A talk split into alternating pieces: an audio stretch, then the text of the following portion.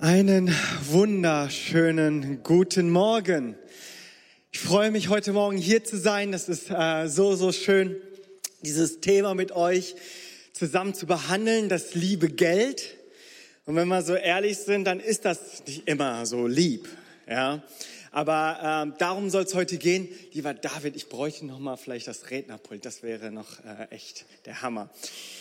Und ähm, ich weiß nicht, wie heutzutage so dein Verhältnis ist, das Geld und diese Corona-Zeit.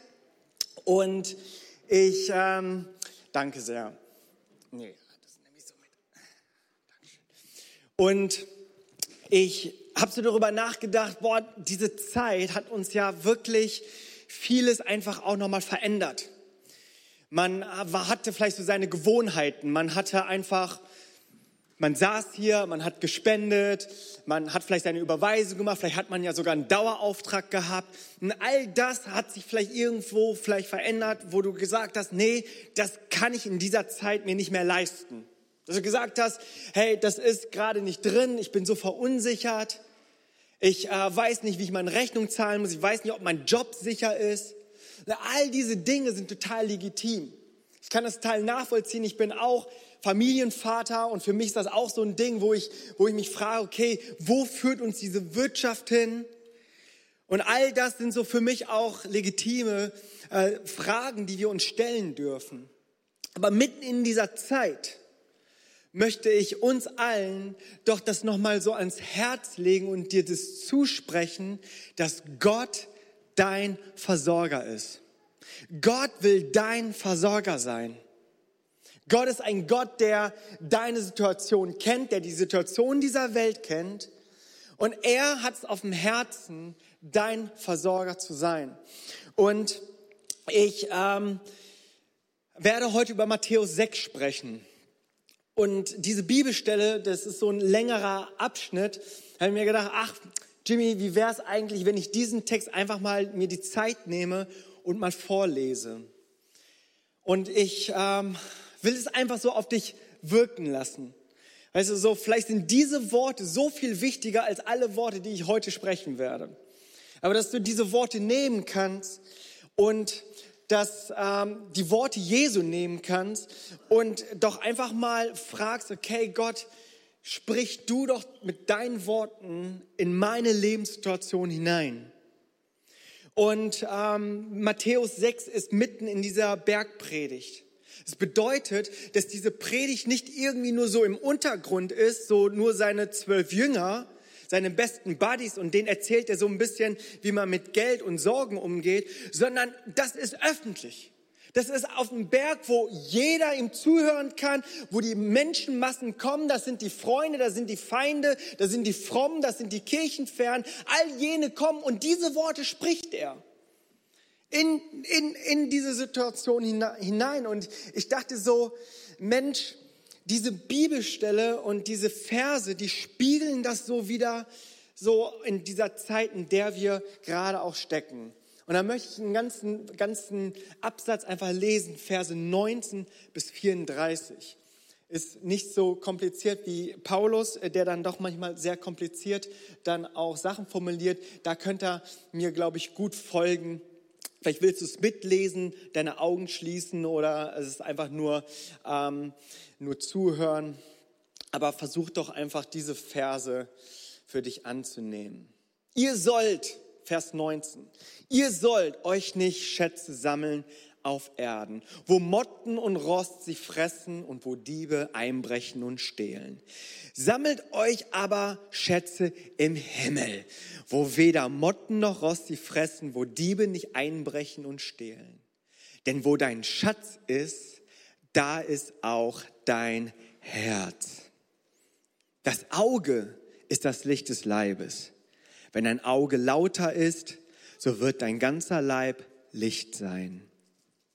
Wenn aber dein Auge böse ist, so wird dein ganzer Leib finster sein. Wenn nun das Licht, das in dir ist, Finsternis ist, wie groß wird dann die Finsternis sein? Niemand, aber auch niemand kann zwei Herren dienen. Entweder er wird den einen hassen und den anderen lieben, oder er wird an dem einen hängen und den anderen verachten. Ihr könnt nicht Gott dienen und dem Mammon. Darum sage ich euch, sorgt euch nicht um euer Leben, was ihr essen und trinken werdet, auch nicht um euren Leib, was ihr anziehen werdet. Ist nicht das Leben mehr als die Nahrung und der Leib mehr als die Kleidung? Seht die Vögel unter den Himmeln an. Sie säen nicht, sie ernten nicht, sie sammeln nicht in die Scheunen und euer himmlischer Vater ernährt sie doch. Seid, ihr nicht viel, seid ihr denn nicht viel kostbarer als sie? Wer ist aber unter euch, der seine Länge eine Elle zusetzen könnte, wie sehr er sich auch darum sorgt? Und warum sorgt ihr euch um die Kleidung? Schaut die Linien auf dem Feld, wie sie wachsen. Sie arbeiten nicht, auch spinnen sie nicht. Ich sage euch, dass auch Salomo in aller seiner Herrlichkeit nicht gekleidet gewesen ist wie eine von ihnen. Wenn nun Gott das Gras auf dem Feld so kleidet, das doch heute steht und morgen in den Ofen geworfen wird, sollte er das nicht viel mehr für euch tun, ihr Kleingläubigen? Darum sollt ihr nicht sorgen und sagen, was werden wir essen, was werden wir trinken, womit werden wir uns kleiden. Nach dem allen trachten die Heiden, denn euer himmlischer Vater weiß, dass ihr all dessen bedürft. Trachtet zuerst nach dem Reich Gottes und nach seiner Gerechtigkeit, so wird euch das alles zufallen. Darum sorgt nicht für morgen, denn der morgige Tag wird das Seine sorgen. Es ist genug, dass jeder Tag seine eigene Plage hat. Amen. Gott will dein Versorger sein. Gott ist ein himmlischer Vater, der Herr über dieses Universum ist, ja Schöpfer dieses Universums ist, der nichts dem Zufall überlassen hat. Er kennt dein Leben, er kennt deine Situation und dieser Gott, er will auch eben dein Gott sein. Und wir wollen heute so ein bisschen darüber sprechen, über das liebe Geld. Und wisst ihr, ich werde heute auch so ein bisschen aus meinem eigenen Leben so ein bisschen erzählen. Und ich tue es nicht, weil ich total scharf drauf bin, weil ich finde es, um ehrlich zu sein, ein bisschen unangenehm, so über eine private, persönliche Sache zu sprechen. Aber ich hatte es irgendwie doch nochmal auf dem Herzen, irgendwie nicht nur so darüber zu sprechen, sondern auch tatsächlich was aus meinem Leben darüber zu erzählen. Und ich hoffe, ihr werdet das einfach so hören, mein Herz dahinter hören. Hier geht es nicht um irgendwie sich in den Mittelpunkt zu, zu stellen oder sonst dergleichen, sondern Jesus darin sichtbar zu machen und euch zu inspirieren. Und ich dachte mir so, das ganze Thema um Geld, das ist auch nicht mein Lieblingsthema. Ganz ehrlich, ja, also hätte ich die Wahl, würde ich über, keine Ahnung, äh, die Liebe sprechen. Aber ich, ähm, ich, ich dachte mir so, es kommt vielleicht nicht so sehr darauf an, was ich predigen will, sondern es kommt doch für uns als Prediger darauf an, dass wir die Bibel, die Bibel predigen, oder? Das ist so, worum es geht, dass wir die Bibel predigen, dass es darum geht, dass das, was in der Bibel steht, dass das auch hier diese Plattform eben bekommt. Und für mich ist das natürlich kein einfaches, dann über Geld zu sprechen, so ganz neutral, sondern hier geht es ja um dein Geld. Ich spreche ja um dein Geld. Das macht es nicht wirklich viel einfacher. Aber lasst mich das doch aus der Bibel versuchen, euch heute auch nochmal zu bringen. Und die Bibel, die spricht viel über das Thema Geld, Finanzen, Besitztum und Reichtum. Einfach hier nochmal das im Verhältnis zu sehen. Also wir haben etwa, also sehr schlaue Menschen, die haben das dann so herausgeschrieben, etwa 250 Verse über den Glauben. Es gibt 250 Verse über den Glauben. Dahingegen gibt es zum Beispiel so etwa 218 Bibelverse über Erlösung und Heil. Und es gibt 2084 Verse über Finanzen, Geld, Reichtum und Besitztum. seht ihr, wie das schon in dem Verhältnis aufge, aufgeteilt ist. Um was für einer Verantwortung wir da stehen, auch ein, ein, ein, ein Glauben zu haben und den Glauben auch gerade zu haben, richtig zu haben, in diesem Umgang mit dem Geld. Und äh, lasst mich das nochmal so vorab sagen. Jesus, wenn er hier auch über den Mammon spricht, dann ist das so, dass Jesus jetzt nicht generell gegen Geld ist. Hier kannst du schon mal aufatmen. Ja? Und ich äh, bin jetzt auch nicht hier und äh, werde Geld verteufeln, ganz und gar nicht. Geld kann ja positiv wie auch negativ sein, oder? Und das ist nämlich die alles entscheidende Frage, auf die ich heute am Ende der Predigt auch nochmal zurückkommen werde. Hast du das Geld oder hat das Geld dich? Das ist die Frage. Geld an sich ist jetzt nicht irgendwie böse. Und ich werde es auch nicht verteufeln, aber das ist die alles entscheidende Frage für dich. Hast du das Geld oder hat das Geld dich? In welchem Umgang, in welchem Verhältnis stehst du zu Geld? Und äh, offensichtlich werde ich jetzt nicht auf den ganzen Bibeltext darauf eingehen können. Ich möchte aber so einen Vers doch hervorheben. Und zwar möchte ich so über dieses Thema, das heißt ja ähm, das liebe Geld. Ich werde, äh, der, mein erster Punkt heißt das nicht so liebe Geld. Und das ist eben der Mammon, der uns hier beschrieben wird.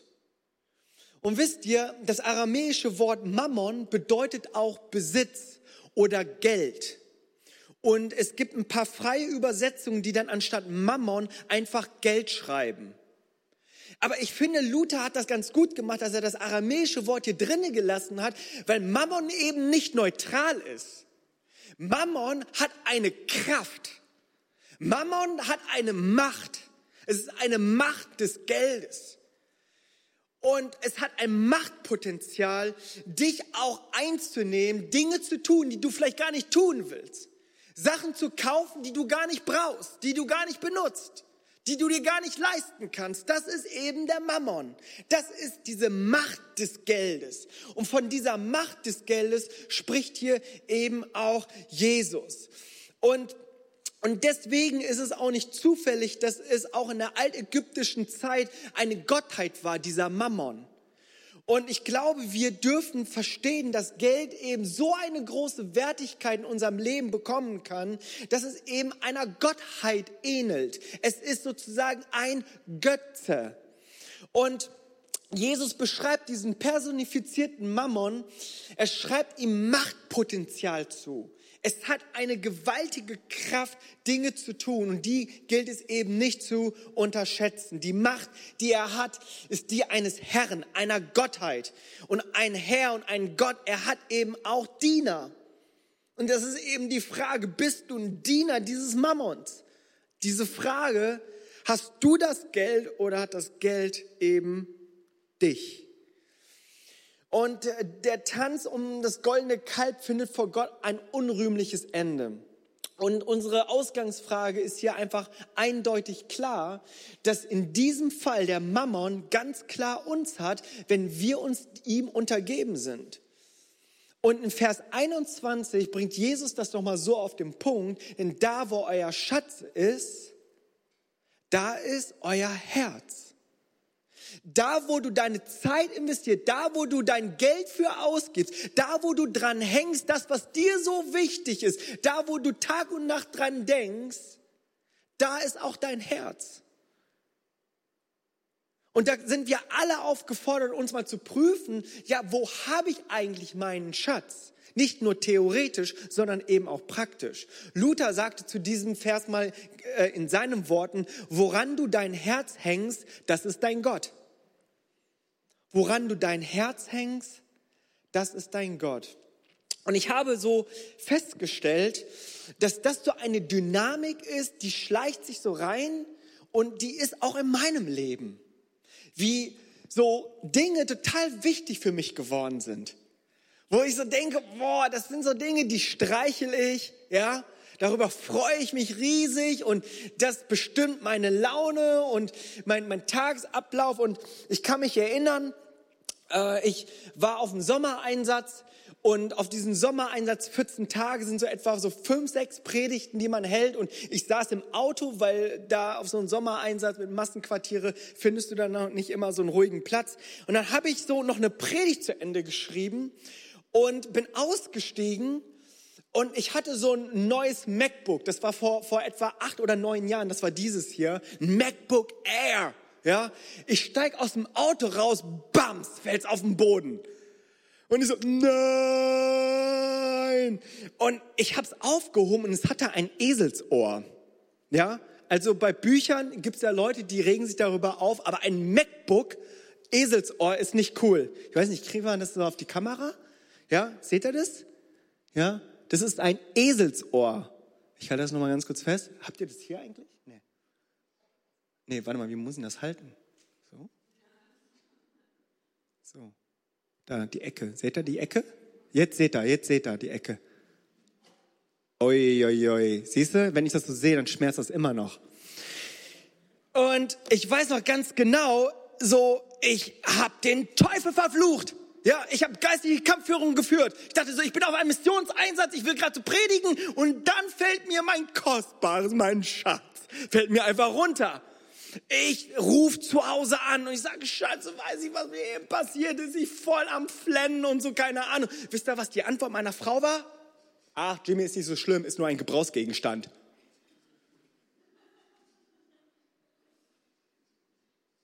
Hallo? Ha Hallo? Nur ein Gebrauchsgegenstand. Und wisst ihr, ich dachte so, oh Mann, das ist wirklich meine Frau. Ja, die denkt wirklich und sie glaubt es wirklich nur als Gebrauchsgegenstand. Und da spürte ich aber, was für ein Wert ich diesem Objekt auch, auch zugemessen habe. Das war für mich nicht nur ein Gebrauchsgegenstand, das war mein bester Freund. Ja, ich habe Freunde dafür verloren, okay? Ich habe damit mehr Zeit verbracht als mit meinen Freunden. Und so habe ich gemerkt, boah, so leicht ist es, so sich an Dinge dran festzuhalten.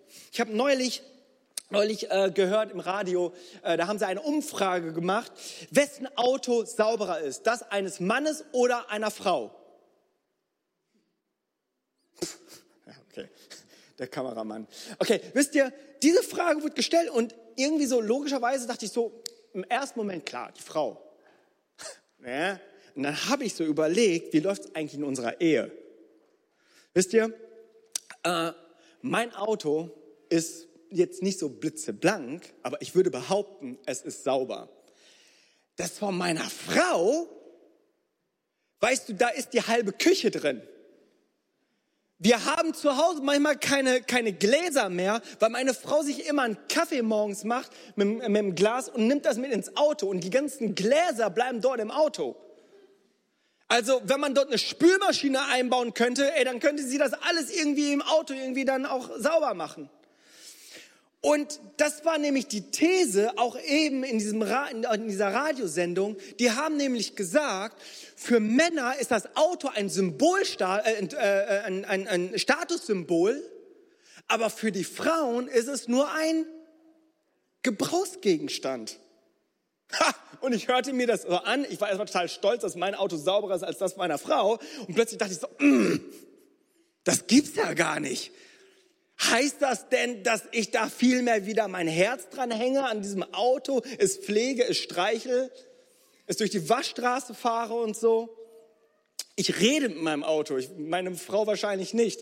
Aber verstehst du so, da merkst du, da ist so ein Verhältnis zu Dingen, zu, zu Objekten, zu Geld, äh, wo, wo wir uns immer wieder prüfen dürfen, wo ist der Schatz in meinem Leben? Denn da, wo der Schatz ist, da ist auch eben mein Herz. Und jeder von uns kennt diese Dinge.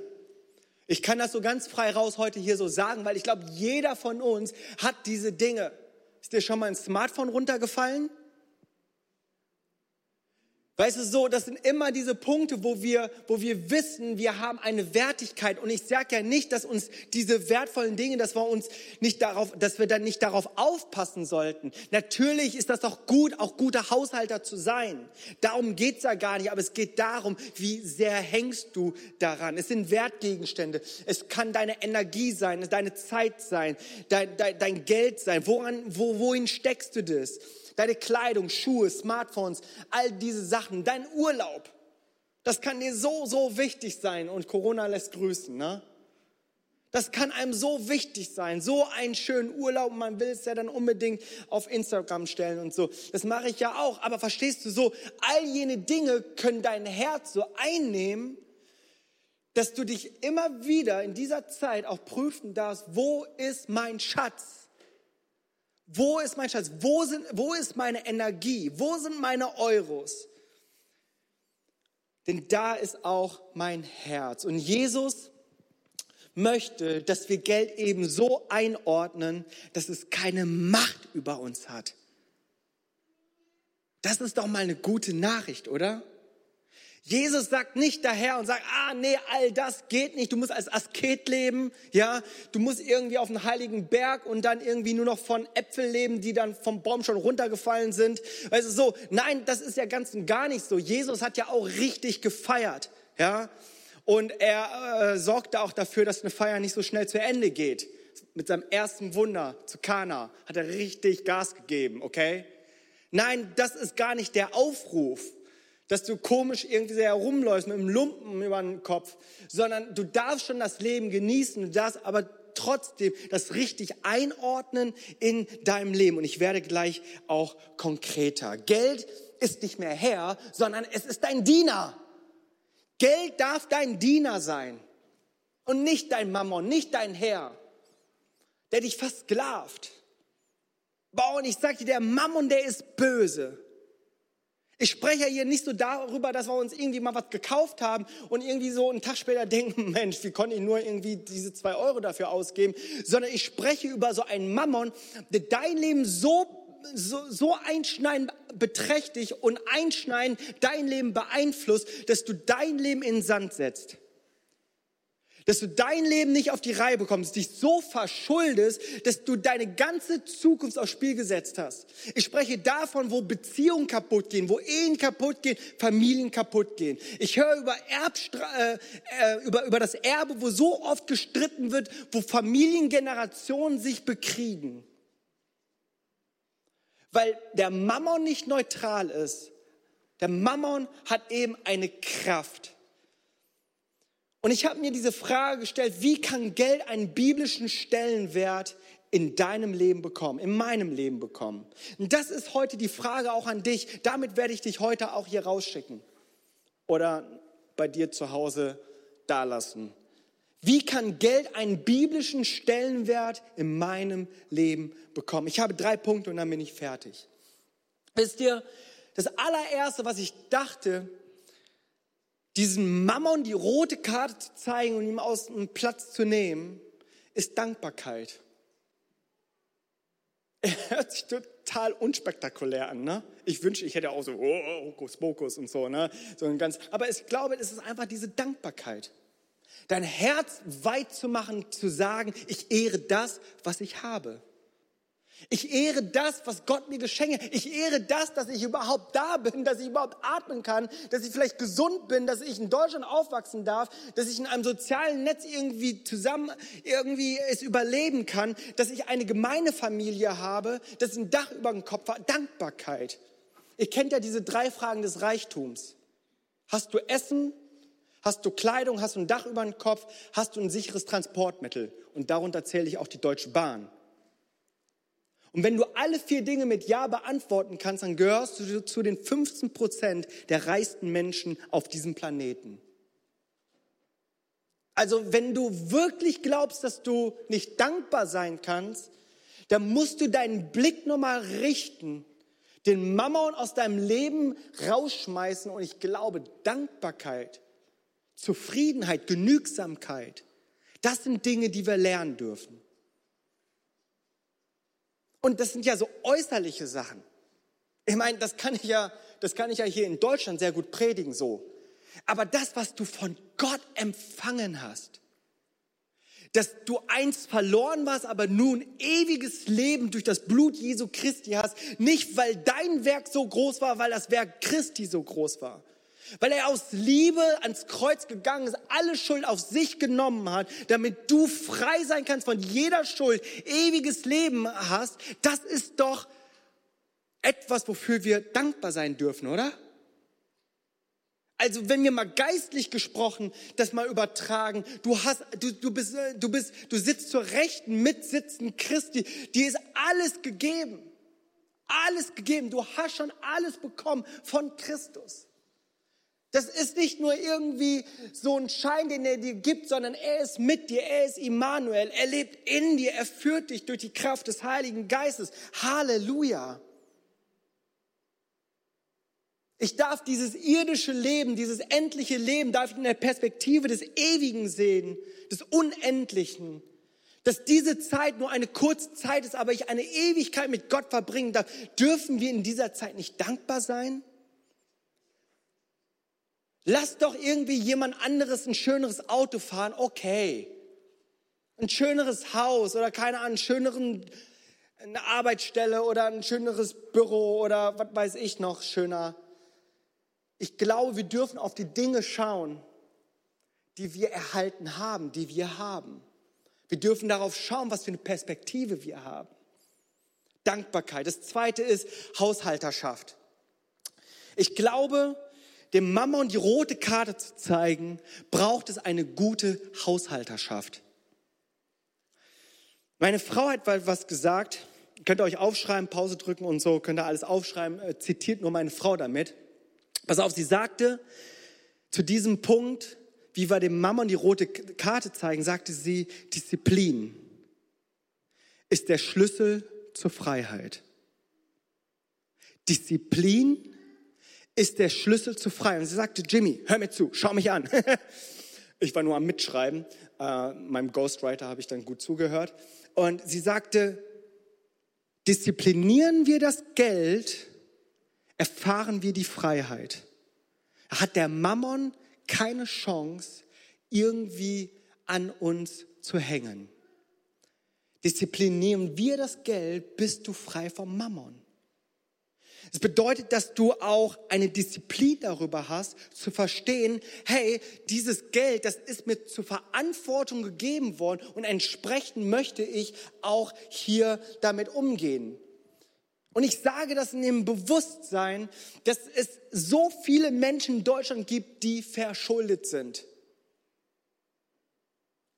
Und ich möchte das euch jungen Leuten sagen, da ist diese Schuldenfalle, kauf jetzt, zahle später. Es ist so viel in unserem Leben, wo es nach uns zerrt und, und, und nagt und, und, und irgendwie nur unser Geld haben möchte. Du gibst mehr Monatsgeld aus, als du Monat hast. Weißt du, diese Rechnung, ich bin kein guter Mathematiker, aber diese Rechnung, das äh, läutet mir ein, dass wenn ich jeden Monat mehr ausgebe, als reinkommt, das kann auf Dauer nicht gesund sein. Es braucht eine Disziplin. Und das ist der Schlüssel zur Freiheit. Disziplinierst du das Geld, machst du das Geld zu deinem Diener und nicht umgekehrt hey, dann ist das eben diese Chance, dem Mammon eben die rote Karte zu geben. Wirf ihn einfach raus. Hör auf, dich über Statussymbole zu definieren. Und ich möchte dir sagen, wenn du das so hörst und in dieser Situation gerade steckst, dann hol dir Hilfe. Wenn du da schon Jahr für Jahr drin bist, hol dir Hilfe. Lass, hol dir jemand, der über deine Finanzen schaut, über deine Ausgaben schaut. Komm da raus aus dieser Falle und zeige dem Mammon die rote Karte. Nimm ihn aus dem Spiel. Und das ist mein dritter und letzter Punkt. Und das ist Schätze im Himmel. Schätze im Himmel. Ich glaube, äh, einen biblischen Umgang oder einen biblischen Stellenwert in unserem Leben, das können wir haben, indem wir Dankbarkeit haben, ich glaube, dass wir es haben können durch Haushalterschaft, aber auch drittens mit Schätze im Himmel.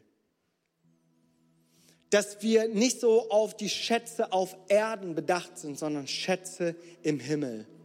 Wisst ihr, den Mammon besiegt man, indem man gibt. Den Mammon besiegt man, indem man gibt, indem man loslässt, indem man diese Freiheit hat, loszulassen. Geben ist seliger als nehmen, hatten wir heute. Geben ist seliger als nehmen. Die Übung ist ganz einfach, kannst du sofort machen. Für alle, die jetzt da irgendwie gerade zuschauen, ne, kannst du einfach auf deine Pause-Taste drücken, ja, kannst du einfach mal zu deiner Bank, kannst eine Überweisung machen, bums. Das ist eine Übung, die kannst du sofort machen, kannst du sofort umsetzen. Wenn du jetzt noch irgendwie auf das Reden Gottes wartest, dass eine Steintafel vom Himmel fällt und da schreibt, jetzt ist die Zeit zu geben, ja, dann vergiss es. Jesus hat gesprochen. Frage ist, wollen wir ihm darin Folge leisten? Der Kirchenvater Augustin er sagte mal was, und ich sage das mal so in Neudeutsch, so in meiner Sprache, ja. Gib, gib, was du nicht behalten kannst. Empfange, was du nicht verlieren kannst. Gib, was du sowieso nicht behalten kannst. Und empfange, was dir niemand nehmen kann. Was du niemals verlieren kannst. Und ich glaube, dass das so dieser Punkt ist, wo wir auch in das Reich Gottes zuerst trachten dürfen. Auch unsere Bibelstelle endet ja so damit. Trachtet zuerst nach dem Reich Gottes, nach seiner Gerechtigkeit. Und alles andere wird euch zufallen. Werden, nächste Woche wird Kati darüber sprechen, über Investitionen, über Saat und Ernte. Es wird der zweite Teil sein. Aber ich möchte dir das so ein bisschen auch nochmal noch mal spiegeln und dir auch nochmal sagen, weißt du, so dieses Thema, dieses, dieses Thema haben wir einfach, weil es so sehr in der Bibel auch besetzt ist. Weil die Bibel und Gott und Jesus wahrscheinlich wissen, wie sehr dieses Geld zum Mammon werden kann, zu einer Macht werden kann, ungesund werden kann, zur Zerstörung dienen kann, wo wir Sklavendiener sind. Aber es ist eben dieser Aufruf, dass wir das Geld haben. Dass das Geld nicht uns hat, sondern dass wir das Geld haben. Und dass das einen biblischen Stellenwert in unserem Leben bekommen kann. Und das ist nicht etwas, was wir hier einfach predigen, weil wir mehr Geld brauchen, wo der Kassierer mich ja auf die Bühne äh, reingeschubst hat, bitte äh, predige mal über Geld, sondern tatsächlich, weil das Wort Gottes es ganz eindeutig so sagt. Und es geht hier tatsächlich um dein Leben. Weißt du, so, ich habe irgendwie doch diese Freiheit gefunden, über dieses Thema zu sprechen, weil es ist dein Geld, es ist dein Leben. Du kannst machen, was du willst. Du musst mir keine Rechenschaft bringen. Ich bin auch nicht wie eine, wie eine Polizei und hacke dein Konto und guck mal so ein bisschen, wie du deine Ausgaben hast. Nee, das tue ich nicht. Das kannst du aber tun. Weil es dein Leben ist. Weil du an einem Tag irgendwie vor Gott stehen wirst. Das ist, das ist, das ist deine, deine Sache, die du mit Gott regelst.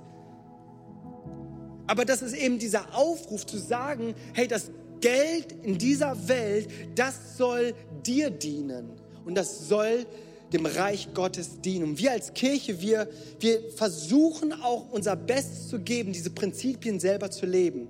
Es ist nicht so, dass wir hier was einfordern und sagen, ja, macht mal so ein bisschen wie die Bibel und so und wir dann das tun, was wir wollen, sondern nein, wir stellen uns selber unter diesem Anspruch zu sagen, lasst uns als Kirche diesem Anspruch auch leben. Der Zehnte, diese zehn Prozent, wird wahrscheinlich nächste Woche was von Kati kommen, aber diese zehn Prozent, das ist so, wo wir gesagt haben, wir wollen es nicht nur predigen und die Menschen darüber lehren, sondern wir wollen es selber leben, dass alles Einkommen in diesem Jahr zwei, äh, 2000, keine Ahnung was, in jedem Jahr, dass wir sagen, wir wollen zehn Prozent, unsere ersten zehn Prozent wollen wir geben. Wir versuchen es selber zu leben, irgendwie großzügig zu sein, ein Teil dieser Welt zu sein. Dass wenn irgendwie ein Unglück in dieser Welt passiert, dass wenn irgendwie die Armen unterdrückt werden, dass wir sagen, wir wollen eine Sonderspende einnehmen und wir spenden eins zu eins rüber. Weihnachten ist irgendwie das spendengrößte Opfer, das wir einsammeln. Das spenden wir woanders. Wir haben letztes Jahr eine Predigtreihe über Finanzen gemacht. Wir haben es ganz bewusst gesagt, während dieser Predigtreihe wollen wir alles Geld, das reinkommt, spenden. Weil wir haben gesagt, nee, nee, nee, die Leute sollen bloß nicht denken, wir predigen das, weil wir es für uns horten wollen. Wir versuchen selber diesen Anspruch und diesen Prinzip Gottes zu leben. Ist das einfach? Weiß ich nicht. Ich, ich habe mit dem Geld dieser Gemeinde irgendwie wenig zu tun. Ja? Das müssen die Kassierer klären und ja, aber sie tun es aus Glauben. Und wir als Ältesten-Team, als Pastorenteam, wir unterstützen das, weil wir sagen, klar, wir wollen nicht nur darüber predigen und lehren, wir wollen es nicht nur irgendwie glauben, dass es irgendwo stimmt, sondern wir wollen es auch einfach tun. Und ich habe euch erzählt, dass ich äh, so ein bisschen noch aus meinem eigenen Leben erzählen werde. Und das, das fällt mir tatsächlich nicht einfach. Ja? Also das geht mir nicht um Prahlerei oder sonst dergleichen. Bitte hört da mein Herz. Aber ich sehe irgendwie so als Verantwortung, als Prediger auch doch selber mal transparent zu zeigen, wie, wie läuft es eigentlich in meinem Leben. Und ich habe darüber nachgedacht, wie es läuft. Und ich habe die Kinnlade nicht mehr zubekommen, voller Erstaunen, wo ich gesagt habe, Gott, wie kann das sein, dass das alles so gesegnet ist? Und glaubt mir, ich, ich, ich bin nicht gut im Rechnen, ich nehme nichts mit Excel-Tabellen, ich habe irgendwie keinen 20-Jahres-Plan oder sonst dergleichen. Da ist einfach der Segen Gottes drauf. Als sehr junger Mensch habe ich, hab ich sehr viele Sachen wirklich durcheinander geworfen, habe mein eigenes Leben gelebt, aber ein, eine Sache habe ich irgendwie immer gelebt und das war tatsächlich der Zehnte.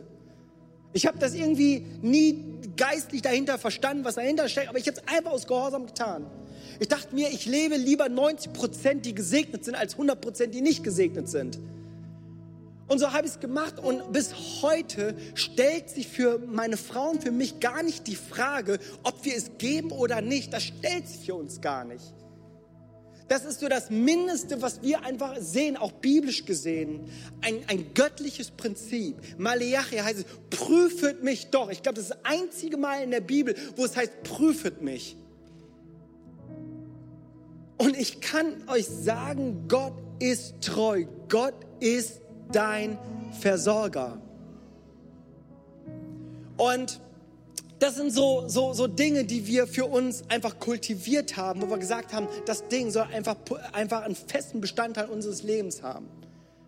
Was, was allerdings immer wieder neu aufkam, ist, wo wir sagen, wo können wir nochmal diesem Mammon die rote Karte zeigen? Wir genießen das Leben, keine Frage. Wir machen Urlaub, wir kaufen uns schöne Sachen, keine Frage. Aber können wir das und indem wir auch gleichzeitig loslassen können? Wir äh, sollten im Mai dieses Jahres nach Kreta fliegen hat einen All-Inclusive-Urlaub gehabt und so. Und äh, einige von euch erinnern euch, das war die Zeit des Lockdowns. Ja, das war Reiseverbot und so alles und drum und dran. Wir haben 100 erstattet bekommen. Und da war halt die Frage, ja, was machen wir jetzt mit dem Geld, das ja wir eigentlich schon weg hatten? Haben wir gesagt, komm, wie wäre es eigentlich, wenn wir dieses Urlaubsgeld einfach spenden? Weißt du, in den Kirchen geht es gerade nicht gut, ja, finanziell. Lass uns es einfach spenden. Lass uns einfach loslassen. War doch schon sowieso weg. Und ich will da nicht irgendwie unterschwellig sagen, ja Leute, überlegt euch das mit eurem Urlaub. Ja, ich gehe nächste Woche wieder in den Urlaub.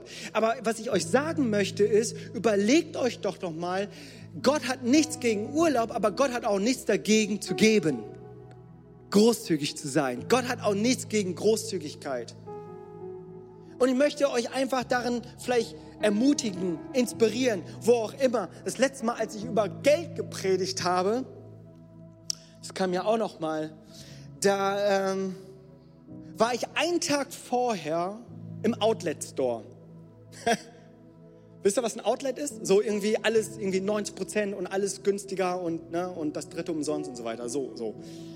Und äh, waren wir im Outlet Store und auf dem Rückweg vom Outlet Store war ich dann so, okay, ich muss morgen predigen, konzentriere dich mal. Und dann denke ich mir so, ey, das ist ja komisch. Jetzt erzähle ich den Leuten, dass Geben seliger ist als Nehmen ist. Und was habe ich heute gemacht? Ich habe nur genommen. Im Outlet Store. Den ganzen Tag habe ich mir dafür Zeit genommen. Und ich bin auf dem Rückweg und denke so, na, das ist ja echt irgendwie bescheiden. Schlechtes Timing, ja. Und ich bin auf der Rückfahrt und ich habe diesen Eindruck, dass Gott mir sagt, überhaupt kein Problem. Überhaupt kein Problem, dass du dir Sachen gönnst, überhaupt kein Problem. Aber ich möchte dein Herz prüfen, ob du denn auch frei bist, auch zu geben. Ja, klar bin ich frei. Ja. So, da war das Herz wieder sehr laut, aber wo war dein Schatz? Denn da, wo dein Schatz ist, da ist dein Herz und nicht umgekehrt. Dann hatte ich diesen Eindruck, dass Gott mir sagt, spende das Zehnfache von dem, was du heute ausgegeben hast. Ich hätte mir gewünscht, dass es mir vorher gesagt hätte. Ja? Hätte ich mir einen Lutscher gekauft oder so. Ja, hatte ich eine Wahl? Natürlich nicht, weil ich dem Mammon die rote Karte zeigen wollte. Und ich danke dem Herrn, dass er das nicht zur Regel gemacht hat. Aber ich glaube, es geht so darum, dein Herz immer wieder neu zu prüfen, immer neu auszurichten, immer wieder zu sagen, hey, wem diene ich eigentlich? Diene ich Gott oder diene ich dem Mammon? Denn niemand kann zwei Herren dienen. Niemand. Ich bin in diesen Geschichten so irgendwie voller Erstaunen dass ich, dass ich eine ganze Liste gemacht habe. Ich könnte euch eine Geschichte über, eine, über das Auto erzählen, das ich dieses Jahr erlebt habe. Ich könnte euch über eine Geschichte, über eine Hausgeschichte erzählen, die ich erlebt habe. Weißt du, so, es sind so viele Sachen und ich gebe, ich gebe Gott die Ehre dafür. Es hätte ich nicht besser planen können. Aber ich habe mir die Liste angeschaut, ich dachte, das ist so unverschämt. Und ich äh, habe ich gesagt, Gott, das glaubt doch kein Mensch, wenn sich ein Prediger da vorne hinstellt und sagt, alles ist Friede, Feuer, Eierkuchen. Ist es natürlich auch nicht. Aber es ist doch, dass ich immer wieder mich auf dieses Prinzip stellen darf, dass Gott der Versorger ist und ich das Geld nutzen möchte in dieser Welt, um einen Unterschied zu machen. Ich möchte nicht vom Geld regiert werden, sondern ich möchte das Geld haben und es nutzen für das Reich Gottes. Hast du das Geld oder hat das Geld dich? Und ich weiß nicht, wem ich heute hier anspreche, ob du fromm bist, ob du kirchenfern bist, ob du erst ein Jahr mit Gott unterwegs bist oder schon 20 Jahre. Ich möchte dich herausfordern, dass du dich fragst, was für einen biblischen Stellenwert möchte ich Geld in meinem Leben geben? Welchen biblischen Stellenwert? Und all diese Beispiele, die ich so bringe, das ist einfach, um dir, um dich zu inspirieren, um, um, um dich so ein bisschen aus deiner Reserve zu locken, dich einmal mal, dass du dir diese Frage stellst, mit Gott ins Gespräch kommst, mit deinem Ehepartner vielleicht ins Gespräch kommst, mit deiner Familie ins Gespräch kommst, zu sagen, wie wollen wir eigentlich damit umgehen?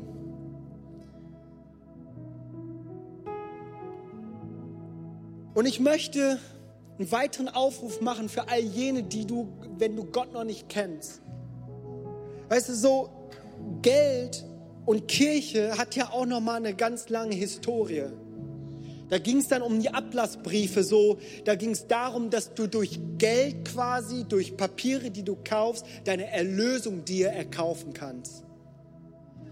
Weißt du so, und das ist überhaupt hier nicht die Bibelstelle, das ist überhaupt nicht meine Baustelle. Erlösung, Errettung Christus, weil Christus für dich bezahlt hat alles, sein Blut gegeben hat, sein Leben dafür gelassen hat, um dich zu erkaufen. Für einen Preis, den du niemals hättest selber bezahlen können. Und dich möchte ich fragen, möchtest du dieses Geschenk annehmen für dein Leben? Denn ist das dieser Moment, wo du sagen darfst, ja, Jesus, ich nehme dich an als mein Herr und Erlöser. Ich möchte dir das sagen, dort, wo du gerade auf deinem noch im Bett liegst oder noch am Frühstückstisch oder dir, die du hier bist, möchte ich dir diese Frage stellen. Wenn du diese, diese Frage noch nicht beantwortet hast, diese Frage der Ewigkeit, dann ist das dieser Ort. Dann ist das dieser Moment. Und ich möchte gerne beten.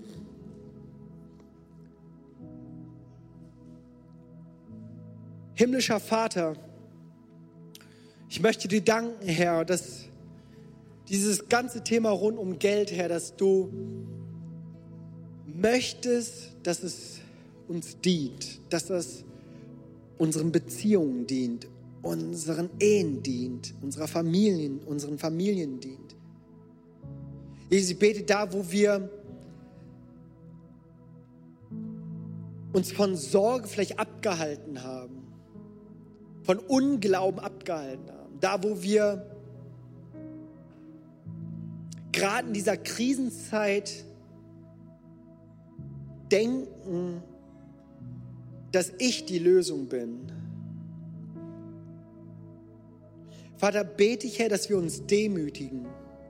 Vater, und anfangen, dir zu vertrauen.